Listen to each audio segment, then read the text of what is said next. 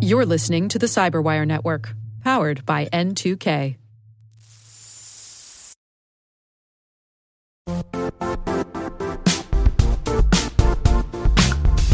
The IT world used to be simpler.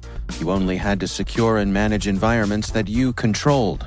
Then came new technologies and new ways to work.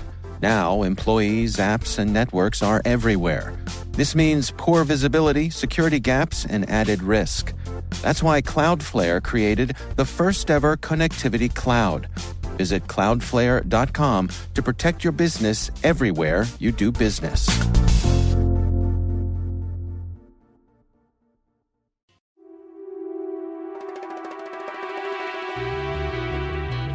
Hi, and welcome to Spycast from the secret files of the International Spy Museum in Washington, D.C. I'm Dr. Vince Houghton, the museum's historian and curator.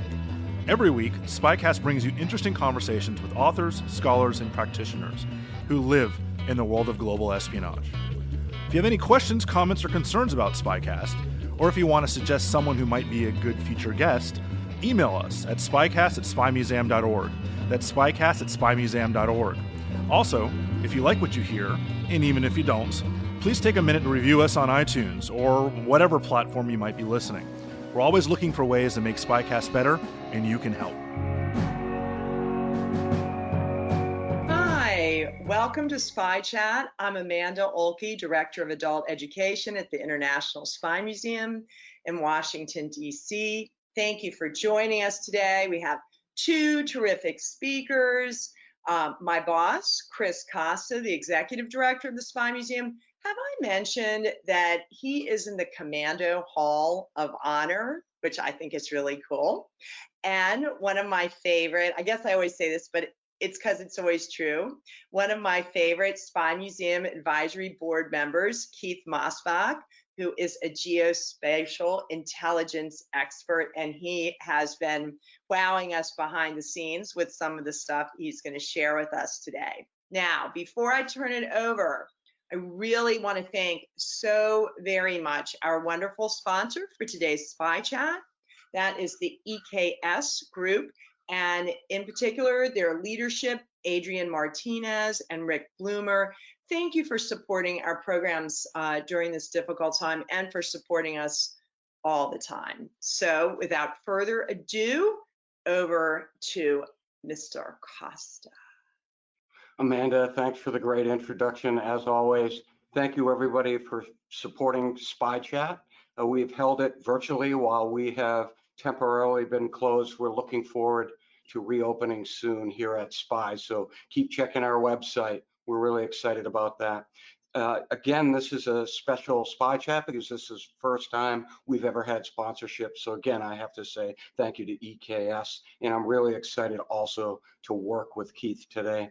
So without further ado, the first article that I'm tracking on intelligence I think is very interesting.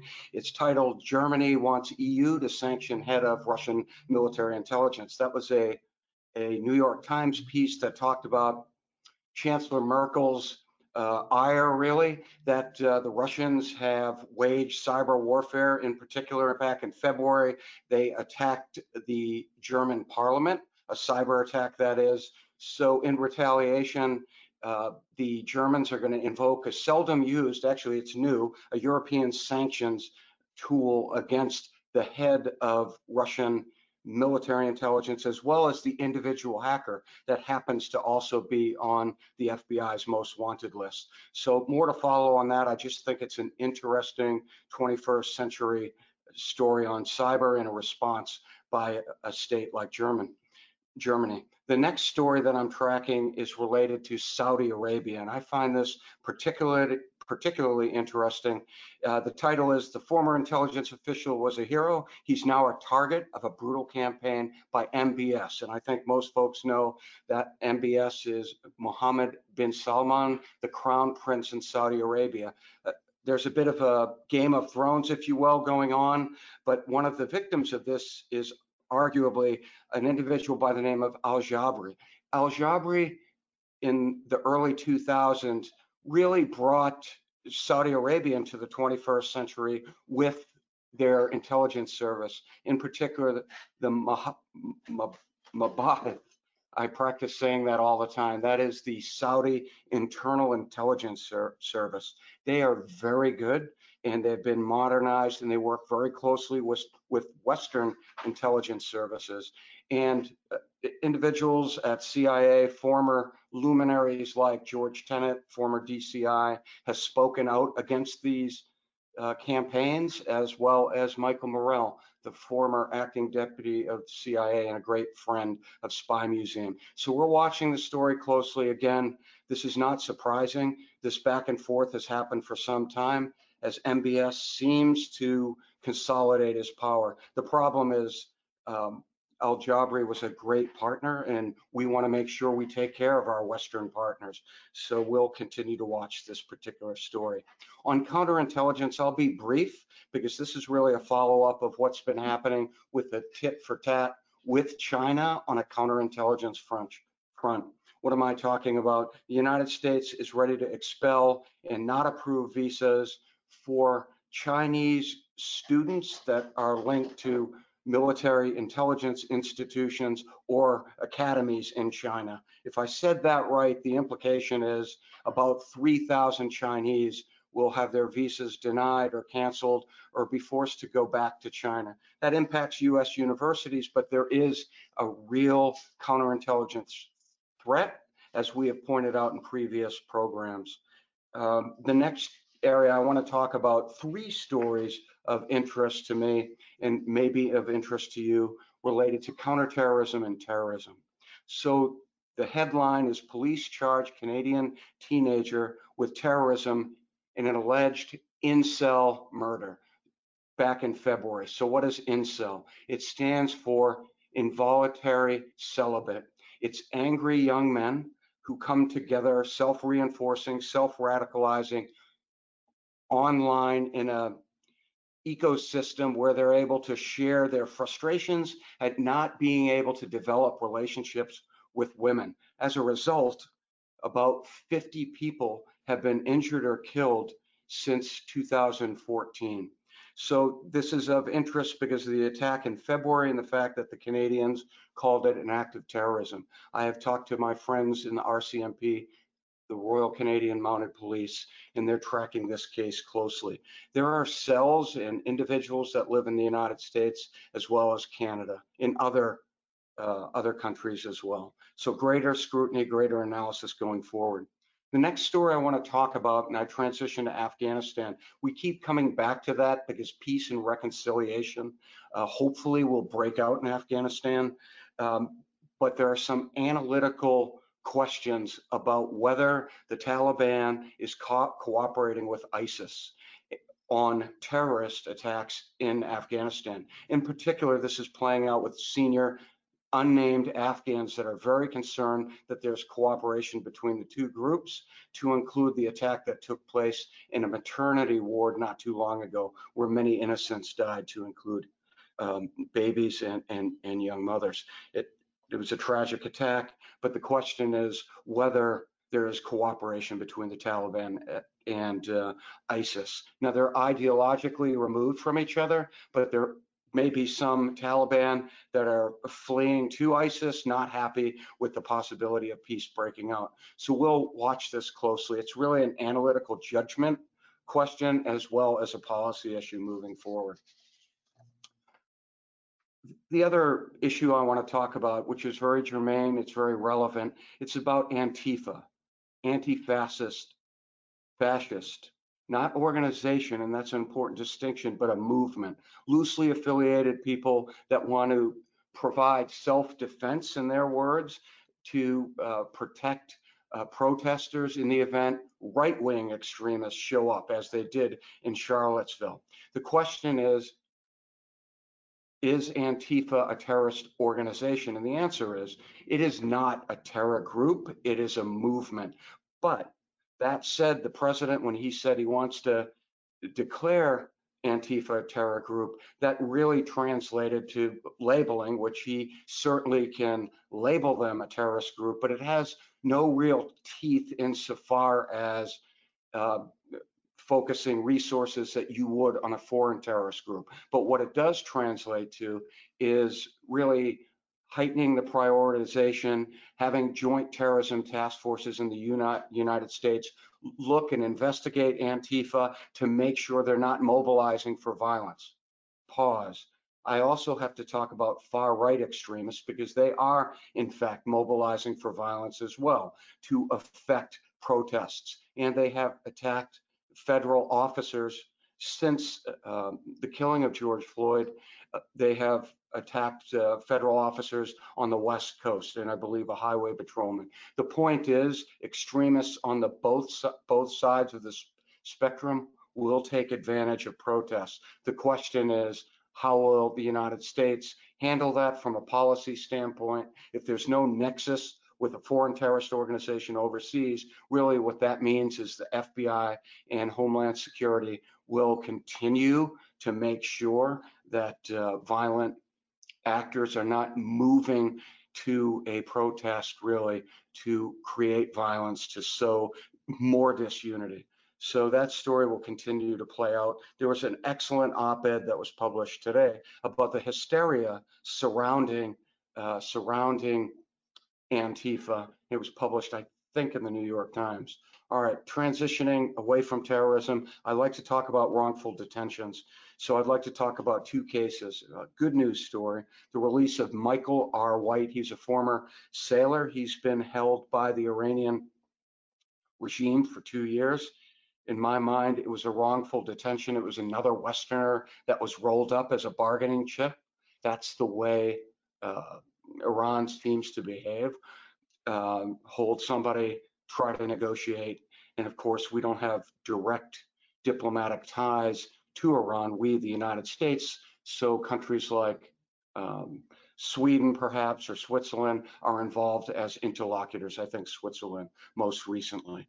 All of that said, he was released after two years because of diplomatic pressure, and he was recently released. Some in the United States held uh, on some um, charges related to uh, probably violating sanctions. He was returned to Iran. So we continue to put, and again, the United States, diplomatic pressure on Iran. They continue to behave in a malign fashion. There are three other hostages we want released from the United the United States wants to release in other Westerners. Um, transitioning to another wrongful detention. So this is a fascinating case. I have spoken about it uh, to the media uh, two years ago and a couple times since.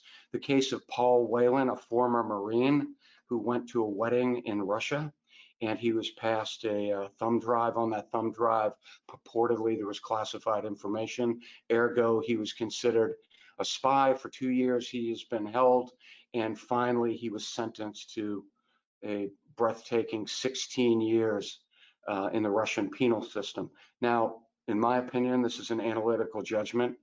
Uh, Whelan has had no relationship at all with the U.S. intelligence community, and this is a uh, provocation by the Russians. They're very adept at that, and they'll probably hold out for some kind of trade. Again, it's a part of their malign diplomacy. I saw some remarks from Ambassador John Sullivan. He is very unhappy and he's a fighter. I'm glad he is the US ambassador to Russia.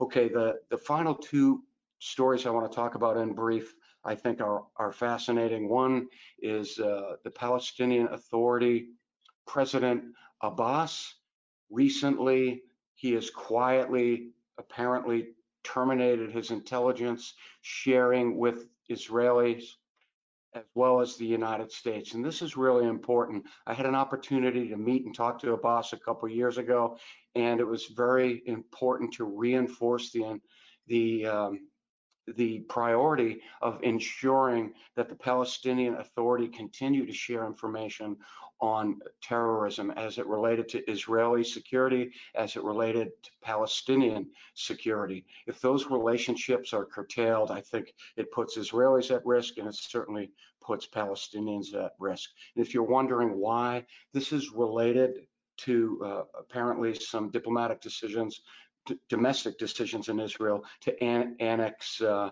more land in the West Bank. So watch that story. It'll play out in the future. Um, and finally, I'm not going to say a lot about it. This isn't a book endorsement, but I highly recommend uh, that you follow the case of John Bolton. DOJ is trying to stop his memoir that apparently has classified information in it. His editors uh, deny that. It's a very interesting case of First Amendment rights and uh, the importance of going through an, a process of making sure you do not have classified information. Whether it's been politicized by uh, by the White House or not, that's part of the story. Continue to watch it develop. It'll be interesting to read some of Bolton's insights, but really the largest story for me in the Spy Museum is to watch the debate, the back and forth, while the Department of Justice tries to, uh, you know, do a cease and desist or order so the book is not um, sold widely next week. And finally, I just want to offer that normally I'm reading an intelligence book this month, I've taken a break, which is very rare. I'm reading a book on Lyndon Johnson titled The Tragedy of Lyndon Johnson's, uh, appropriately from my dad's library. I'm dusting it off and reading it about really the time of civil rights, the 1960s, uh, and uh, domestically how the United States was dealing with all kinds of change. I think it's worth taking a break every once in a while, and I think you can find that book. It's been reprinted. It's a classic. Anyway, without further ado, it's really important that we hear from Keith because he has a lot to say and we can't wait to hear your questions. Thanks, Keith. Thanks so much, Chris. And uh, Amanda, thank you for the very kind words. Uh, you're, you're always able to uh, put such a positive light on things. Uh, I'm really privileged to have the opportunity to be part of the team, part of the family at the International Spy Museum. Uh, I learned so many things from my colleagues there, and uh, it's been a great journey uh, into the new facility. And while certainly uh, been interrupted here necessarily by uh, COVID-19 precautions, as things begin to open up and people can get in to see that that fantastic collection in that um, superb facility. Uh, those who have seen the Spy Museum before, I think, will be excited. those who have never been will certainly be excited. Uh, I hold down a challenge uh, in my engagement with the Spy Museum in that uh, there's lots of espionage talked about at the Spy Museum. And I always like to remind them that spying goes far beyond that. And it gets into my area uh, of, of interest and my background, which is geospatial intelligence, which includes remote sensing and location information, uh, data analytics and data visualization, sort of all wrapped up. So I'm going to take a whirlwind tour here, uh, as Chris did, through a bunch of things that are going on in the geospatial intelligence community uh, that you might not have heard of, uh, but they're happening. They're happening right now. Uh, so first is a bunch of launches. The SpaceX crewed launch uh, for NASA recently got a lot of attention. Uh, the eyes of the world were on that launch. U.S. Uh, getting back into space with its own rocket was very exciting. Uh, what most people probably haven't paid much attention to is uh, the 13th of June, the National Reconnaissance Office part of the intelligence community that builds and operates the spy satellites, if you will, uh, launched out of New Zealand on a rocket uh, as part of a ride share, and that's actually that's actually a thing on launches where several satellites will go up on one rocket uh, and kind of go do their own thing. So uh, you have the National Reconnaissance Office launching a satellite out of New Zealand, not something many of us in our community would have thought possible just a few years ago. Uh, on the, that was, that was June 13th. On the 15th, um, SpaceX, uh, a Falcon 9 uh, rocket as well, went up with 58 Starlink satellites, uh, part of Elon Musk's communications uh, system in space. I think they've got about uh, 540 uh, satellites up there now. They normally on the Falcon 9 would go up with 60. This time they went up with 58 because they took three SkySat satellites from Planet, which is a company that has a number of satellites on orbit, probably somewhere in the, in the area of 120 to 130 at this point. So the SkySat uh, satellites, very, very uh, capable. They get down to 50 centimeter spatial resolution. But what's also very exciting that people don't talk about too much is temporal resolution, which is how often are they able to visit uh, the same point on the Earth. Uh, so you'll have uh, 50 centimeter resolution from the SkySat constellation alone by later this year when they put up their full, uh, they, they, they could get up to around 21 in that constellation uh, you know, revisit as many as 12 times a day in a lot of the major populated areas of the Earth. Uh, BlackSky, another remote sensing company, will launch two satellites on the 24th of June. Um, also on a Starlink launch. Uh, and they plan four more this year, uh, launching out of India, ultimately with about 16 satellites. Uh, and then, of course, ICEYE is a Finnish uh, remote sensing company with synthetic aperture radar. We're using radar imaging from space. Uh, they put up their two most recent satellites uh, just about a year ago. and they will, they are doing synthetic aperture radar, radar imaging through clouds at night as, as, as with 25 centimeter resolution. So pretty exciting stuff. So lots of things going on in space besides just NASA crewed launches. Uh, the next one I want to talk about, something I, I just saw yesterday, uh, and this is a great exemplar of open source intelligence. Less so necessarily about geospatial intelligence, although there's a little bit of that in here, but this is a great exemplar of what we call open source intelligence. So uh, a young woman uh, threw a Molotov cocktail into a police car in Philadelphia. There were images taken of her, both cell phone uh, images and others, and the police were able to identify her tattoo uh, pretty clearly and a t-shirt that she had that was rather unique. They were able to trace that t-shirt to a store on Etsy. Once they found the store on Etsy that sold that t-shirt, they happened to notice a review uh, by a woman who lived near Philadelphia. They took that uh, name of that person who did the review and they went to LinkedIn. They also uh, looked on Instagram and some things on, on Vimeo for the original uh, identification.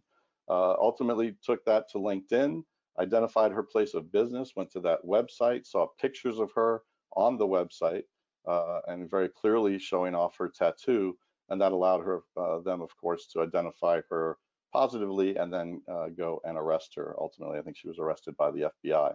So think about that chain of events uh, that her tattoo and her T-shirt were what ultimately betrayed her. Uh, and obviously she faces a number of legal problems. Interesting, her attorney has already pointed out that he has grave concerns about um, about privacy uh, with respect to how how his client was tracked down and arrested. Uh, you know, and, and, many would suggest those are all open sources. You know, I've, I've got five children between the ages of 18 and 26, and uh, I think they would refer to this perhaps as just common internet stalking of someone they might be interested in or curious about. But we'll we'll see what happens there. Uh, some of you might have heard, uh, moving on, about a, a story a few weeks ago about uh, some slides that were uh, apparently leaked, unclassified slides pointing out sort of some what they felt to be a rather damning indictment of uh, open source intelligence collection against a, lab in Wuhan, saying that it made clear that that the virus originated out of that lab, calling out sometimes where there were odd absence of cars or roadblocks in the area. Uh, oh, well, immediately upon this being uh, released and to some fanfare in the press, uh, true professional open source analysts were able to take a look at it and start to systematically debunk each one of the claims using imagery from Maxar satellites and Airbus satellites, as well as cell phone uh, ping location uh, data and activity data uh, you know, there were some basic mistakes in the assumptions in these slides in this intelligence analysis. Uh, not understanding the impact of a Chinese holiday, for instance, not understanding that roadblocks were not anything nefarious, but rather just an indicator of construction, right, which is something we all deal with here during road construction. Uh, so systematically, uh, experts like Jeffrey Lewis at the uh, Center for Nonproliferation Studies uh, who uh, spends a lot of his time looking at North Korean and other nuclear issues, Iranian nuclear issues, was able to kind of go through this with his skill set and his analysts uh, and kind of take it apart. So uh, it, it is it is a dual edge here. people made an intelligence call based off a bunch of open source analysis and then had that open source analysis shredded by other analysts. So very interesting time there. something else you may not have heard of uh, you may some of you may recall the the uh, in January of 2018 a discussion about Strava, uh, which is a um, a fitness app that has very precise location data, allowing people to uh, take a look at running routes. Maybe when they get to a city uh, where they're not familiar, they're able to track their times uh, over time around the same routes, measure them very precisely, et cetera. So great fitness tool if you can have that level of accuracy. Uh, the problem was it was being shared very widely, uh, and they actually found U.S. Uh, military forces running around the perimeters of heretofore undisclosed locations in the Middle East, uh, and and those things were being uploaded and tracked. Uh, and and so not only were they identified as U.S. military personnel at a place where we didn't uh, ever acknowledge having them, uh, but they were tracing the fence line of the facility very clearly by trying to get the most uh, area in for, for their daily runs. Well, uh, it's happened again, and that is the Untappd Beer app also has location, and people are drinking beer and checking in and very proud of the craft beer uh, that they've added to their achievements. But they're also tied to location and to the location company uh, Foursquare, which has been fostered out of a formerly a check-in app itself into a very powerful marketing uh, and uh, retail sales location tool. So uh, the Untappd Beer app has now become a security problem for the US military and intelligence folks. Um, Ramstein Air Base alone uh, showed 600 unique users uh, logging over 2,600 beers in just a very short period. So uh, both the Air Force holding its own there, but those of us know that uh, people transiting of all services and all types of government agencies are transiting through there. So the, the Air Force shouldn't shouldn't uh, hold all the credit uh, or blame, depending on how you're thinking about it. So, so the Untappd Beer app uh, has, has become a problem from an operational security or OPSEC perspective. Um, lots of discussion in the press uh, moving on here to surveillance of protesters, and that could be uh, video, that could be from surveillance cameras, that could be ground video, that could be the automated license plate readers, um, that could be um, individual body cameras of officers who are at the protest. And where is all this data going? We also have seen evidence that the Customs and Border uh, uh, Protection folks are flying uh, drones uh, over areas in the United States far away from borders. So what, what does this say uh, about how we have managed to regulate uh, the types of surveillance that are, that, are available to our law enforcement professionals? Where where is it justified? Where are they uh, using that uh, surveillance power? Uh, it also gets to cell phone tracking and things of that nature. Interesting uh, warrants that were issued during the course of the protests were geo-fenced warrants. So rather than saying they wanted to look at a specific person or activity, they were able to get a warrant that said we want to be able to surveil a very specific area, and that geo fence could be drawn around it, and it could be rather large, uh, which is you know not something that uh, warrants have traditionally been known for, for being so broad. So I think it's interesting. The industries that connect in and around this have talked about self-regulation for some time. Um, IBM, Amazon, Microsoft, for instance, all recently announced that they would stop providing their facial recognition technologies, at least in the near term, to law enforcement, pending some ability to have a discussion about this, the technologies, uh, and, and where it's headed. So the last thing I'd like to, to address as an intelligence professional, I can certainly get a little concerned uh, when, uh, although as an intelligence professional, I'm very used to the, the, the, uh, the, phrase that we have in our community, which is there are only two types of operations, uh, operational successes and intelligence failures, right? And we learned that early on in our intelligence careers. Uh, but, but once again, I've seen headlines over the last few days about uh, the intelligence failure of coronavirus. So I just like to point out that in, in November, I'm going to read you some lines that were written by the intelligence committee on, on the 15th of November uh, and see if these sound you know, familiar. The emergence of a novel, highly transmissible and virulent human respiratory illness for which there is no adequate countermeasures, there are no adequate countermeasures, could initiate a global pandemic. Uh, experts consider highly pathogenic avian influenza strains as likely candidates, but other pathogens, such as SARS coronavirus, uh, also have this potential. If a pandemic disease does emerge, it will probably first occur in an area marked by high population uh, density and close association between humans and animals, such as many, uh, many areas of China. Under such a scenario, inadequate health monitoring capability within the nation of origin probably would prevent an early identification of the disease. Despite limits imposed on international travel, travelers with mild symptoms or who were in fact asymptomatic could carry the disease to other continents. The absence of an effective vaccine and near universal lack of immunity would render populations vulnerable to infection. So I'd say by any measure, that would suggest that the intelligence community did in fact anticipate this and did in fact uh, alert not just decision makers, but the public. This was in an unclassified document. And I know I mentioned that it was written the, on the 15th of November, but I think I may have forgotten to mention it was written on the 15th of November 2008. So for people who would like to suggest that the intelligence community didn't see this coming, and didn't tell people it was happening, uh, I'd suggest that they go see the Global Trends 2025 report by the National Intelligence Council uh, that was issued on the 15th of November 20, uh, 2008, uh, page 75. So that's all I've got pending uh, getting to the question and answers. We'll be right back after this.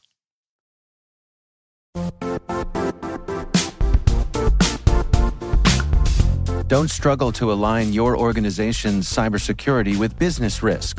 Get the only solution that goes beyond reacting to threats with vulnerability and risk monitoring. You need the next evolution of MDR, and only Critical Start delivers it. Critical Start doesn't just monitor and respond to threats. They put you in control by detecting suspicious activities, quickly responding to contain threats, and identifying your most critical assets and protecting them against vulnerabilities and exposures. With continuous visibility, expert guidance, and measurable risk reduction, Critical Start has redefined what it means to manage cyber risk. Demonstrate provable security maturity to your leadership while positioning your program to achieve the greatest risk reduction per dollar spent. Stop fearing risk and start managing it with Critical Start. Visit criticalstart.com and request a demo today. That's criticalstart.com.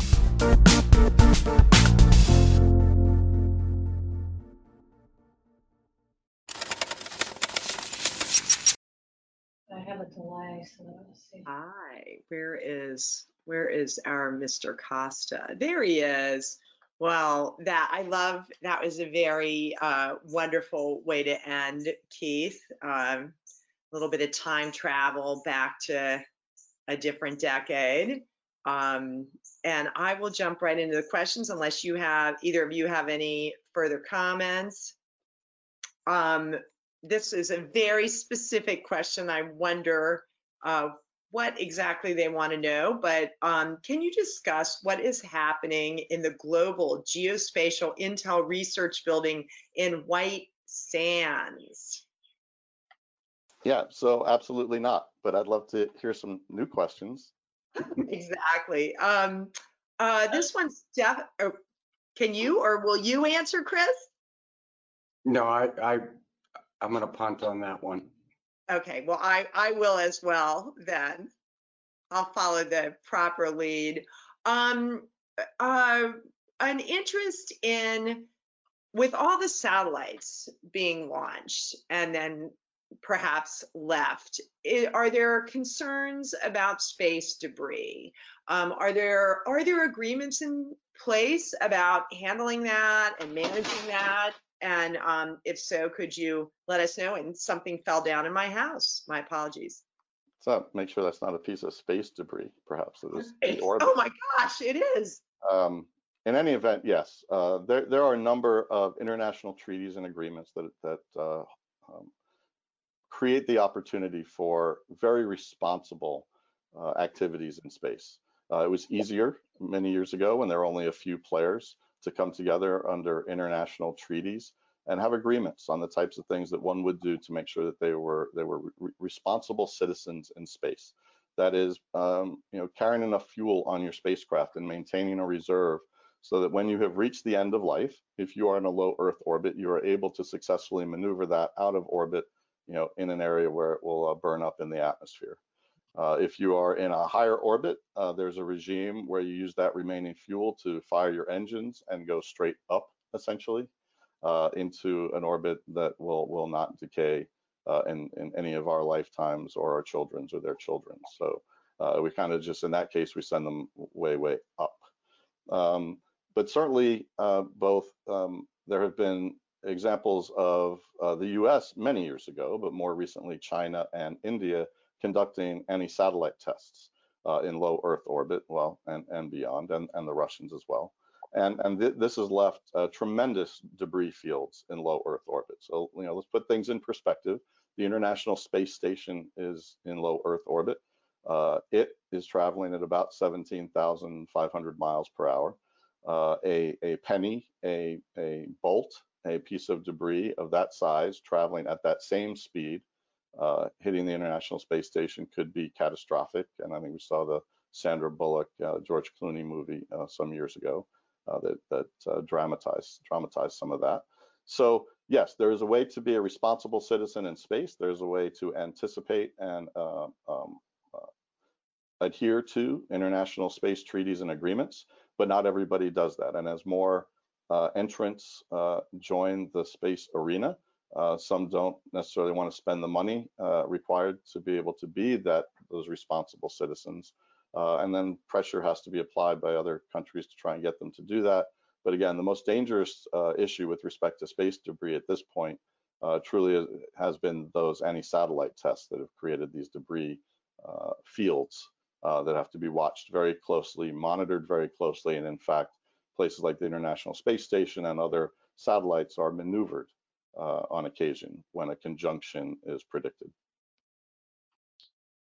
Um, this one, this incredibly timely question, are we able to use um, any of our tools to verify the seriousness of the clash that's happening right now between um, China and India?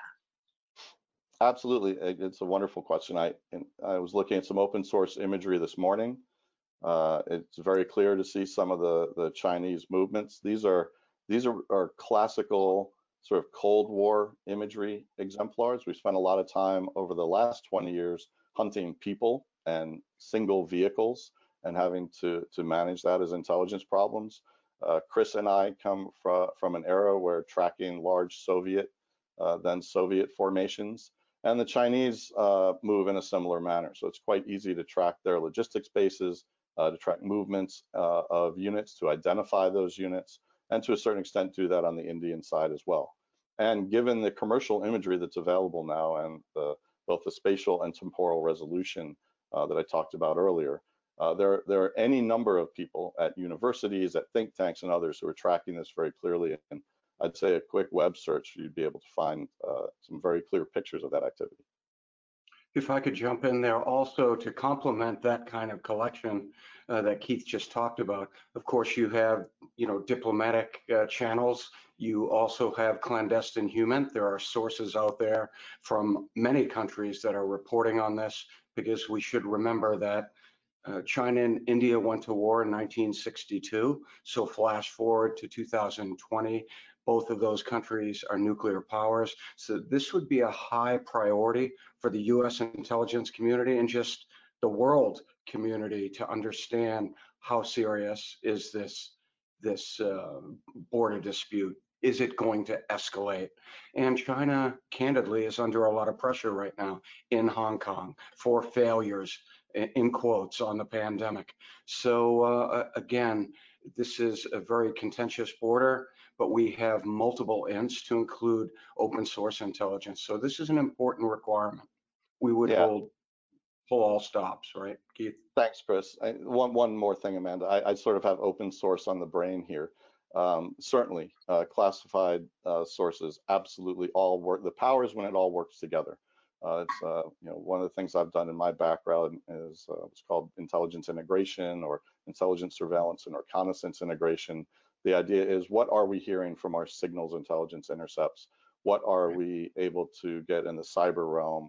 Uh, Chris's points about uh, diplomatic and uh, clandestine human sources on the ground, as well as taking uh, a look through our very exquisite geospatial intelligence tools that we have available uh, and putting it all together to create a picture that allows uh, people, decision makers in, in the White House to anticipate uh, what's going on and not just see it as a history lesson, and also to provide it to our forces in the region and our commanders in the region so that they understand what's happening and what, what will probably happen uh, based on, on, on analytic, um, the analytic picture. Well, referencing OSINT here, one of the questions harkens back to, you know, Untappd beer, except is there any way, um, you know, for the military to uh, kind of massage this and and get less information flowing out there on um, on OSINT channels? Yeah, this is tough. Um, all the military services have briefings that, uh, interestingly, it's sort of a collaboration between their public affairs folks and their intelligence, counterintelligence folks to make uh, soldiers, sailors, airmen, Marines aware of these myriad devices that they now carry and what the footprint looks like, what uh, sometimes referred to as digital dust that they're leaving where they go. Uh, there's a you know a, a famous uh, incident that was really sort of seminal in, in this in this movement uh, to, to to bring this under control. Uh, when a three I think it was three or four brand new very advanced Apache helicopters were brought into a base, an operating base in Iraq. And of course, the soldiers were intensely proud of getting this fantastic piece of equipment and took pictures and posted it to the web. And those pictures had embedded location information.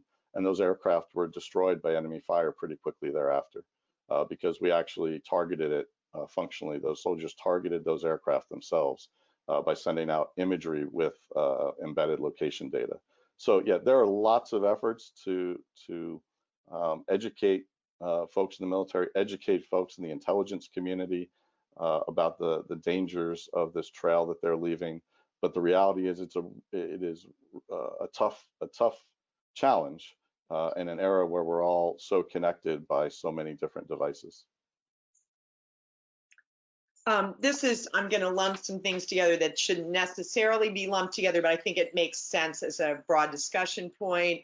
Um, so bear with me. Um, people are asking about Antifa and what makes it seem like a terrorist group as opposed to just an anarchist movement. And then thinking about um, the Capitol Hill Autonomous Zone in Seattle, which has now become uh, the Capitol Hill Occupational Protest CHOP. How, um, you know, what is the chance of that becoming terrorists, this is a question from the audience. So I thought those kind of went together in terms of domestic issues, if you will. So I can take a stab at it and then hear from Keith as well, his perspectives. So I'll offer this. I was actually at the White House working on counterterrorism during Charlottesville. So knowing this was a domestic situation, the best I could do was work, you know, uh, almost all night, just monitoring through uh, Homeland Security and FBI any concerns that agitators were coming in to commit violence, political violence, motivated and mobilized because of their their ideology. And in this case, in many cases in Charlottesville, it was about far right activists. And of course, a far right activist or however you define him, a white supremacist that was motivated to kill an innocent protester, executed that, and uh, subsequently, I think, is uh, is if not going to receive the death penalty for that, certainly will spend the rest of his life in jail. All of that said, the roles and responsibilities for policymakers is to keep, in that case, to keep leadership informed. Similarly with Antifa, so Antifa as well as far right, as I, I probably didn't go as deep as I would like to, uh, but I'll be brief here. Antifa, again, is a movement. It's not a terrorist organization. The president can label it and say, I want to designate a terrorist organization. Other right-wing organizations, and there's a history of left-wing violent organizations that have been classified terrorist by the nature of what they do uh, as far as property damage goes and political violence. But for all intents and purposes, those groups in the United States are handled like any other criminal element, with the exception of joint terrorism task forces might assign officers to investigate those crimes. But in the case of Antifa, in the case of far right extremists in the United States, we have to be mindful, and I say this all the time, as repugnant as it is, it's not against the law to be a member of Antifa. It's not against the law to be a white supremacist or a neo-Nazi. So they have First Amendment rights. So investigators have to approach it cautiously. Now that said, and I'll finish up by this, the administration has recently said that the Russian imperial movement, a white supremacist organization, is essentially a foreign terrorist organization. This is very, very important. And it didn't happen while I was at the White House. It happened afterwards, but I applaud it because what it means is this group that has training camps in Russia, they also have an online presence worldwide. They also sow disunity on the internet and have a, a radical right ideology of hate, but at the same time, they want to mo mobilize for violence. They have been declared a terrorist organization. They will be sanctioned and they will be shut down over time because we'll use diplomatic intelligence, probably not military, but certainly economic sanctions will be applied against that problem. So that just gives you a sense. But in, insofar as Antifa goes, I want to finish on this point. It is not an organization with a hierarchy. It is a movement, loosely affiliated people. In some cases, they're following doctrine, in, in some cases, from the far right, where they they don't organize so that they can move in and out. They don't communicate. In some cases, they will act on their own. And that's part of the strategy of the far right and the far left for those that want to uh, be violent. Keith, any comments on that? Yeah, so you know, I pride myself on being an all-source intelligence officer who has sort of fallen into this geospatial intelligence niche, but I'm going to tread lightly here in Chris's uh, defined area of expertise. Um, but just just to say that uh, there are all the things I've talked about during some of my initial exemplars of surveillance of protesters and uh, you know uh, tracking uh, app, apps and you know uh, thinking then extrapolating to contact tracing and quarantine uh, you know, how have people been paying attention to quarantine? Um, we're in a very interesting time where these uh, technologies are kind of transcending both uh, things like retail and marketing and law enforcement and intelligence. The American people have traditionally had tremendous um, protections against their own intelligence system being used against them, and you know that was revisited after some abuses and and then strengthened uh, during during our history. Uh, but we really have to understand now both the opportunities and the concerns we might have about how these things are used, right? If, if they are used to be able to quell uh, violence and to hold people accountable who are not part of peaceful protesting, but are there as agitators who are parts of these things that Chris has, has defined, well, I think many of us could feel pretty um, pretty positive that that's a that, that's an that's an excellent application of those technologies. Uh, when it goes beyond that, uh, is when it, obviously it starts to get disconcerting, and when does it cross over into something that uh, is infringing upon our rights? So uh, it's, it's uh, interesting interesting times. Yeah, one more, um, just a separate question about Antifa. Someone said Breitbart had um, posted an expose saying that they were getting operational training from abroad on tradecraft to have have you seen anything on that that you thought was worth mentioning so i've actually made a few phone calls to folks that are plugged in obviously and i want to be responsible i would just argue that as of the time i called uh, some of my former colleagues across the government. There was no linkage, direct linkage to overseas entities, but that is increasingly changing because of the internet, right? So mm-hmm. that poses some challenges. But again, if there is a nexus to foreign intelligence services services that are fomenting and helping to train Antifa, as in the case of Russian imperial movement where they have training camps and they're linked to white supremacists in the United States. That will change the dynamic. So the intelligence community has to tread somewhat carefully, but they have to investigate to make sure there are no foreign ties. And I can't stress enough, that would be for Antifa, that would be for far right extremist groups. And with mm-hmm. Russian imperial movement, I can say that I'm confident that if the intelligence community finds that nexus, then ultimately it's up to policymakers to decide what happens next or diplomats, right? It's not all about kinetic attacking terrorist camps. It'll start with diplomacy, it will start with sanctions. So these are important questions and they're excellent questions from the audience. Um, so this is goes in the category of, of stump the Q&A moderator. Um, and if I were off camera, I'd Google this to find out. And but Was Gorgon Gorgon Stare activated in U.S. during protests? Yeah, so I, let me let me uh, describe what it is. So I'll be I'll be your Google here, uh, Amanda. It would be irresponsible of you to do that right now while you're trying to moderate. Um, uh, it was a, it was really a, a, phenomenal capability that was developed uh, when we needed to understand what we referred to as pattern of life uh, in in Iraq, Afghanistan, Horn of Africa. Being able to understand what activity around a village, around an area looked like, so that then, in fact, we'd be able to understand when there was a change right? When there was a delta to that activity. Gorgon. Stare uh, was an ambitious uh, project. Uh, I think there was probably some DARPA play in, in that, but it allowed for a very wide area surveillance uh, from an aircraft or even an aerostat, uh, but also with the ability to have a very high resolution HD um, spots throughout that wide area that could be identified. So you could have a broad area at fairly good resolution, but then multiple spots that could be steered within that to get extremely high uh, resolution, right? That would not be the type that's available from space.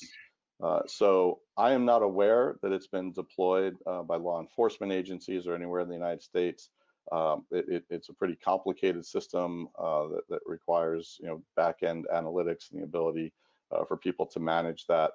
but so I, there you go. I can tell you what it is because uh, it's certainly not classified, uh, but I'm, I'm certainly not aware whether it's been deployed domestically. If, if, I can also jump in, just because sometimes it's fun to talk about old school tradecraft in the realm of human intelligence. So old school is going into a village maybe to spot, develop, and ultimately recruit a source in a village in Afghanistan, a village in Iraq. If you don't have tools that I'm not familiar with, then old school, you go into the village and you're wondering if the past few days that you've been there when you're waving at folks and and and trying to establish a modicum of rapport. If they don't wave one day or if there are no children to give candy to, these are indicators that there might be some attack planning. This this builds up over time, but before you had the technologies, it was all about getting out into the villages and doing human sensing, talking to people. And uh, are they smiling? Are they offering you some tea? So that's how we negotiated through you know, uh, basic anti-terrorism measures, defensive measures, counter ambush by fundamentally understanding the op operating environment. It is hugely helpful though to have predators providing you oversight and uh, top cover and other capabilities that the United States has to include SIGINT, um, looking for um, some kind of anomalies in the signals intelligence environment. So it's it's fun to reflect on how things have changed. Well, here's another old old school uh, one. Uh, Germany has accused Russia of an assassination in a Berlin park. Legal sanctions seem ineffective. Has the West just given up on um, dealing with these uh, wet jobs, as as we call them? So there's a a unit, it, I forget the number designation, it doesn't matter, it's not relevant.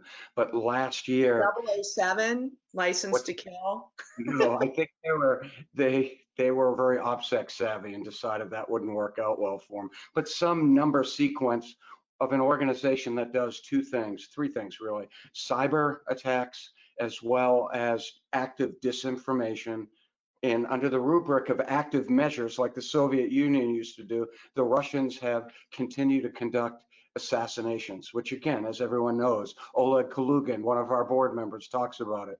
I've spoken about it. We've done programs on it. Assassinations hasn't gone away. Um, and I think that the uh, the question is excellent, and it might uh, relate directly to a Chechen. So you have a Chechen in Germany Germany that was a target of the Russians. They decided to go after that Chechen. He was one of their targets and they assassinated him. But also that same numbered unit, I believe, has also been complicit in maybe poisoning somebody in Bulgaria, I believe. The bottom line is Uh, Russia is extremely aggressive on the front of going after dissidents, and they're not the only ones. Obviously, we've talked today about uh, the Mabahith they're internally focused in Saudi Arabia, who from the Saudi regime would have been involved with uh, killing Khashoggi. Was that a special operation? But it was an assass assassination nonetheless, silencing a political dissident. So yes, uh, you know, this harkens back to a Cold War playbook, but it's even broader than it was historically. It's not just Russia anymore, it's other countries that are operating in particular in, in Europe. But sanctions are being used, and I can't really speak to what kind of covert action measures from some of the countries that are aggrieved. I know that Germany is very concerned. I know that uh, I believe it was the Netherlands or France was very concerned. So um, I'll just I'll just pause there. Um, um, also, question my sound got a little weird.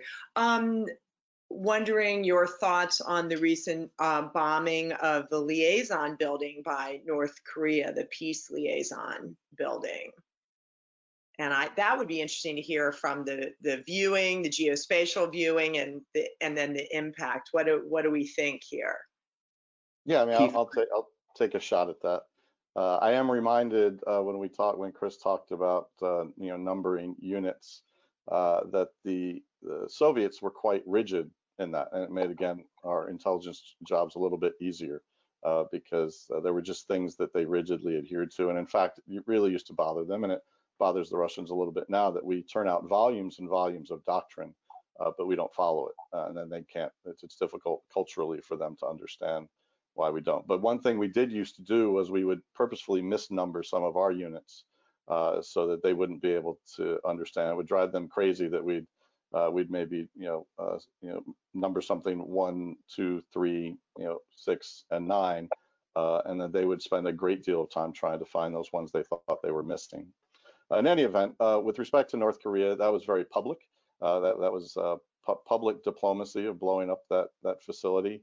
it made a statement. It's it's how they operate. So there was no confusion about that. There was no requirement to uh, uh, Uh, uh, to, to, to, have to figure it out uh, using classified methods. Uh, they wanted us to see it. We saw it. They made sure.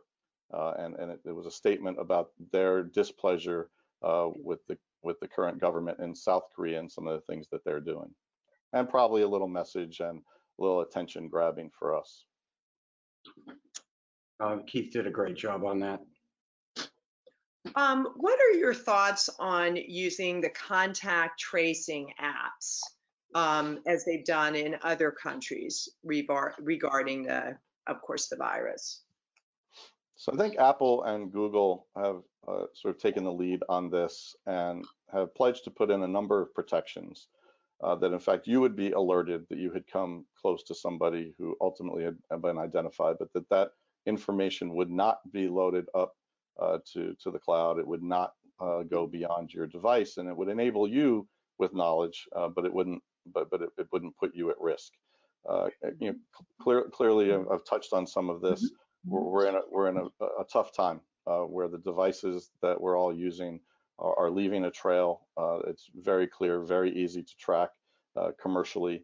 you have far more to worry about about people collecting your information for retail and marketing and insurance purposes, uh, because there is no protection against that versus the fact that the United States government, uh, the intelligence community, uh, cannot collect that about you.